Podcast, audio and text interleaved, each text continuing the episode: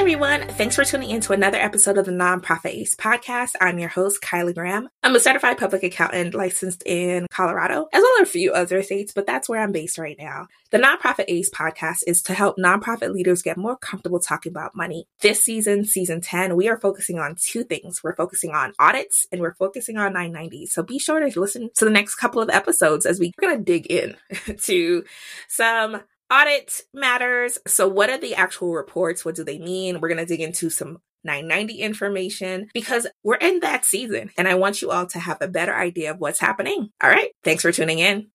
Any accounting, business, and tax advice contained in this podcast is not intended as a thorough, in depth analysis of specific issues, nor is it a substitute for formal information, nor is it sufficient to avoid tax related penalties. If you have specific questions that you need advice for, be sure to schedule a strategy session and not solely rely on information in this podcast. Hey everyone, it's Kyla Graham, Synergy Accounting Advisory. Welcome to another episode of the Nonprofit Ace podcast. We are in season 10, and the first three episodes I talked more about audit items, and now I'm doing a little shift and we're going to talk more about the 990. So be sure to check out all our previous 990 episodes. They're going to be in the link where I've taken the most, I would say, about the components to the 990 it's going to be in What's the 990? We did that episode back in 2020. So it's 2020. So it feels super long ago. It's wild to me so so wild. This season, what I really want to dig into is some of the other schedules. So not just like what the 990 is, but talk a little bit more about the common schedules that we see most our clients completing and uh, giving you some tips on what you could do on yours or what to look out for on yours. So I'm starting with Schedule A. The reason I want to start with this schedule is because there are common reasons why people get their 990 rejected. And it's usually Schedule A and B. Schedule A and B are the easy ones because depending on what program your tax preparer is using, it may not prompt them to say like, yo, this form is missing. And so this is why it's important that you do your own review of your 990 to make sure it's complete, that there's nothing that's glaringly missing. And so that's why I want to talk about these components. The components I'm going to talk about are Schedule A, public charity status, Schedule B, which is about your contributors, Schedule G for fundraising, and Schedule I, which is for grants.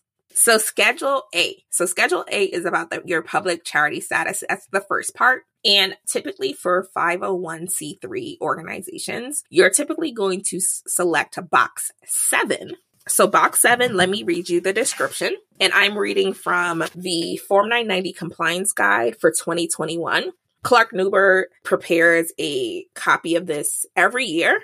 And so it's always helpful to get a copy if you guys are going to be doing your own 990 and sort of want to deep dive, this one is published by Wolters Kluwer. I want to say it is maybe five or six hundred dollars. So it is pretty expensive. And so usually it's going to be your accountant or tax preparer who has a copy of this. And so I think it's just something that's helpful that you have every couple of years to make sure that if you're doing it in house, you are addressing things correctly. 990 forms don't really change that much year over year. And so maybe you don't need to get it every year, but it is helpful to make sure that you have the one that's going to be relevant for the tax year that you're filing. If you're like, wow, we don't know what we're doing, maybe you get a copy so that you can read through some of the guidance that they give. Okay, so this is on part one, is where they talk about the reason for your public charity status. So, why do you have this status? What about your organization prompts you saying that you are a public charity? So, like I said, most 501c3s who need to file a 990 are going to be in box seven or 10. Box seven is an organization that normally receives a substantial part of its support from a government unit or from the general public, as described in this other place. That is where most organizations would fall. However, there are some organizations that fall into category number 10. Category number 10 is an organization that normally receives one, more than 33 and a third of its support from contributions, membership fees, and gross receipts from activities related to exempt function. And two, no more than 33 and a third of its support from gross investment income and unrelated business taxable income. Those are the abridged versions. So most organizations are going to say, yes, we get most of our support either from the government or the general public, or maybe we have a fee for service program where that's where we're saying the gross receipts from activities related to your exempt functions, and we don't have these large investments or unrelated business income. So think about your organization. Are you an organization that is primarily contribution or government funding focus, You're probably selecting box seven. If you're an organization that also does a fee for service, and that fee for service that might include if you ticket sales for a program that you do is more than a third of your revenue, you might be selecting box number 10 you should be reviewing this page when you get your copy of your draft 990 to say, is this box correct? Do I understand what our tax preparer is saying when they select this one?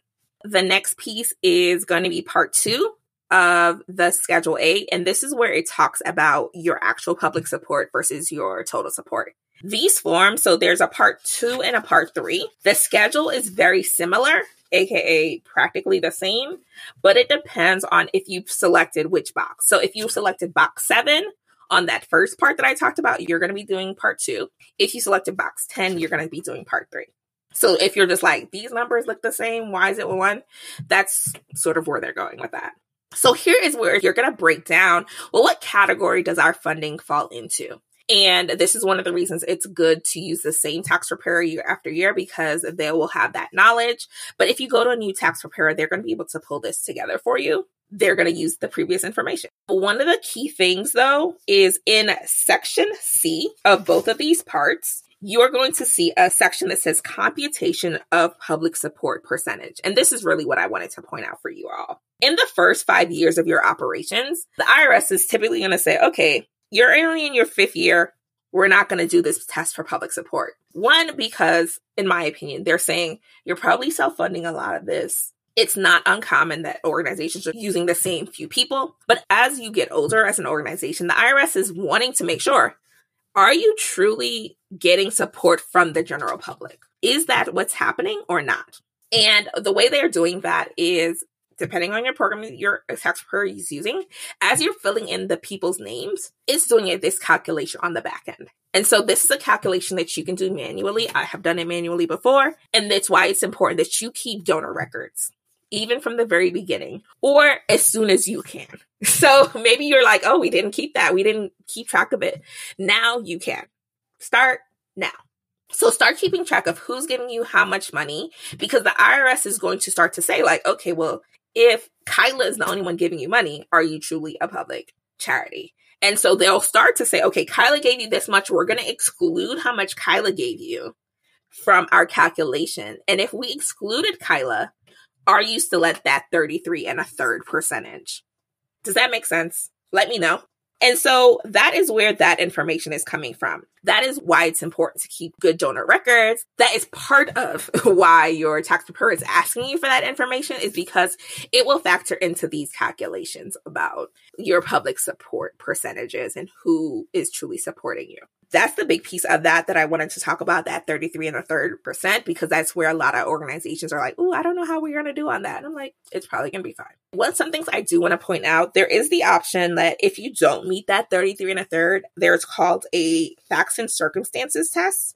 And again, sometimes you might fall below that percentage for whatever reason. Is your organization still existing for the benefit of the public? So even if you're not being publicly funded, are you still saying we are here to support this cause? We are here to support literacy in kindergartners in this zip code and not necessarily literacy for kindergartners on this street in this intersection where there's only one house.